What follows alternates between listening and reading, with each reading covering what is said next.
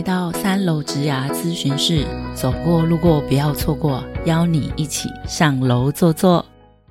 没想到节目一开始就有干妈赞助，感谢本集节目录音设备由流浪到红毛国的杰西卡友情赞助。虽然现在杰西卡的 Podcast 还没有问世，不过相信在不久的将来，他也会一起开立节目频道，到时候也请大家多多支持喽。嗨，大家好，我是 J。前几天呢，三楼植牙的小盒子收到了楼友提问，问说年底到了，年度绩效考核的自评到底该怎么写？其实本来啊，我们粉砖的文章呢，都是有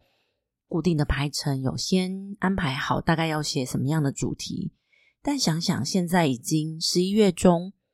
也许这个楼友真的有一点急迫。虽然他说，要是真的来不及，今年就佛系好了。不过，我们秉持着，要是能够帮上楼友的忙，其实我们都是非常乐意的。所以呢，希望大家，不论你是已经在粉砖上面看到这篇文章，或是现在听到这个 podcast，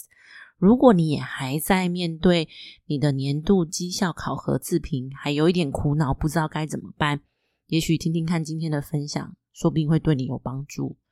那如果假设已经来不及，可能等到下次，那也可以先存起来，等到之后有需要的时候再拿出来复习也不错。那至于呃，在我们粉砖上面啊，上礼拜有提到呃，就是有想过要出国工作的下集更新的文章呢，就等我们下周，或是可以持续关注我们的 IG、脸书或是 LinkedIn 喽。接下来呢，就进入正题。随着一年即将结束，其实很多公司都进入年度绩效考核的阶段。有些公司呢，它可能就是一年只做一次，也有可能半年做一次，或也有可能每季做一次。有些公司可能没有让员工自评，有些更是有可能就是走个过场。反正啊，最后考绩怎么打，那把谜一样的词，其实我们都没有人知道，只有在老板自己的心里。甚至是你的一阶主管，可能也许给你很好的考绩，到了你上面那一层，可能整个大翻盘也不一定。不过，如果你的公司或是主管是非常认真看待员工自评，还有绩效面谈，那么也许可以来好好听听看。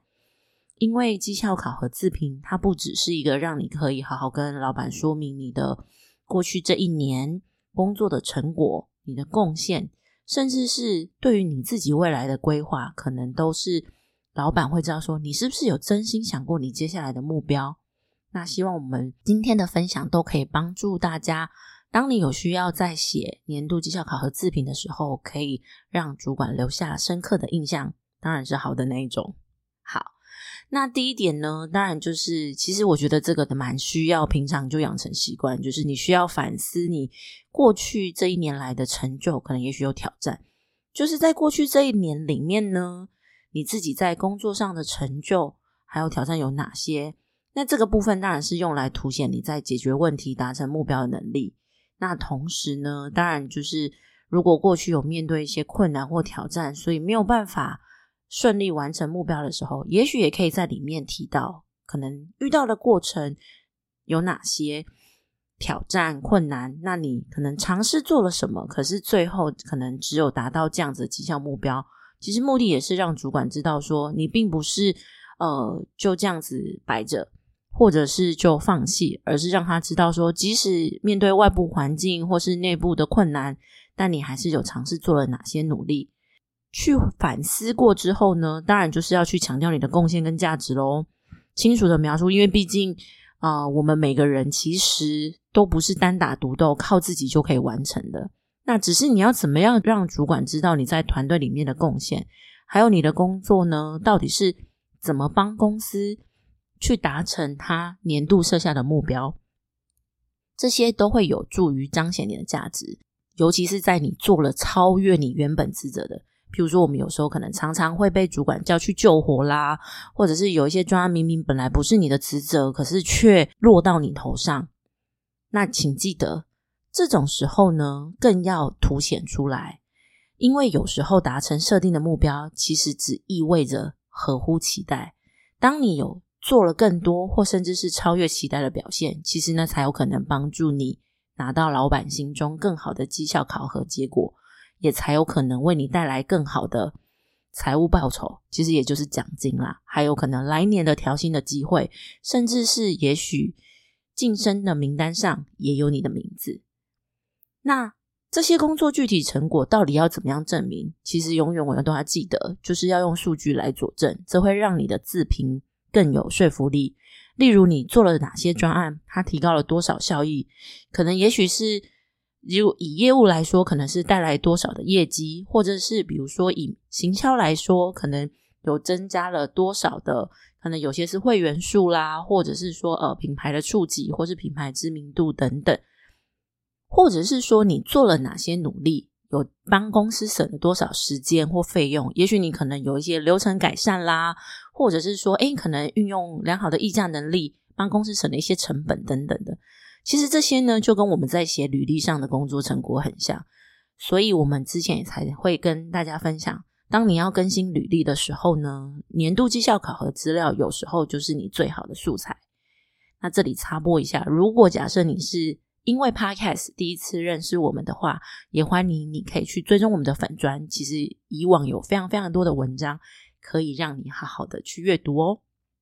好的，当你回顾了你过去的成就，去清楚的强调你贡献的价值，还有提供数据支持以外，我想另外一个在自品里面扮演很重要的，就是也许你该想一想你自己的个人专业发展。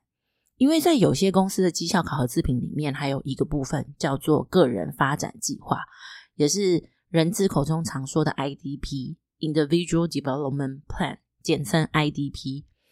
这个部分呢，通常呢会请你列出你在过去一年之中的专业发展，可能你上了哪些课，参加了哪些培训，学到哪些新技能。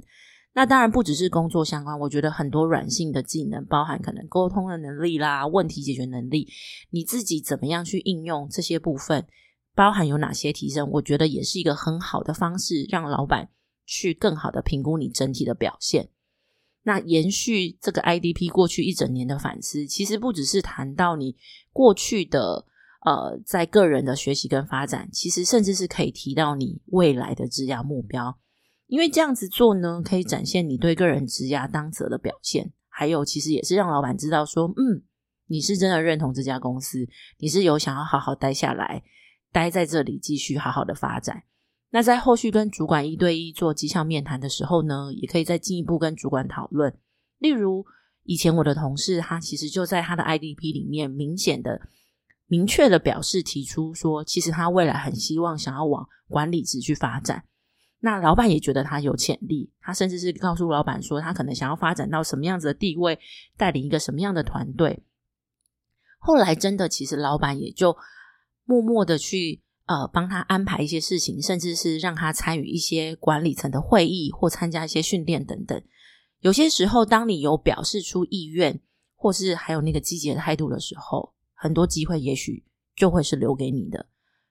甚至是有时候刚好主管就在评估接下来来年的组织调整，或者是讨论接下来晋升的名单的时候，你可能就会是榜上有名的那个人。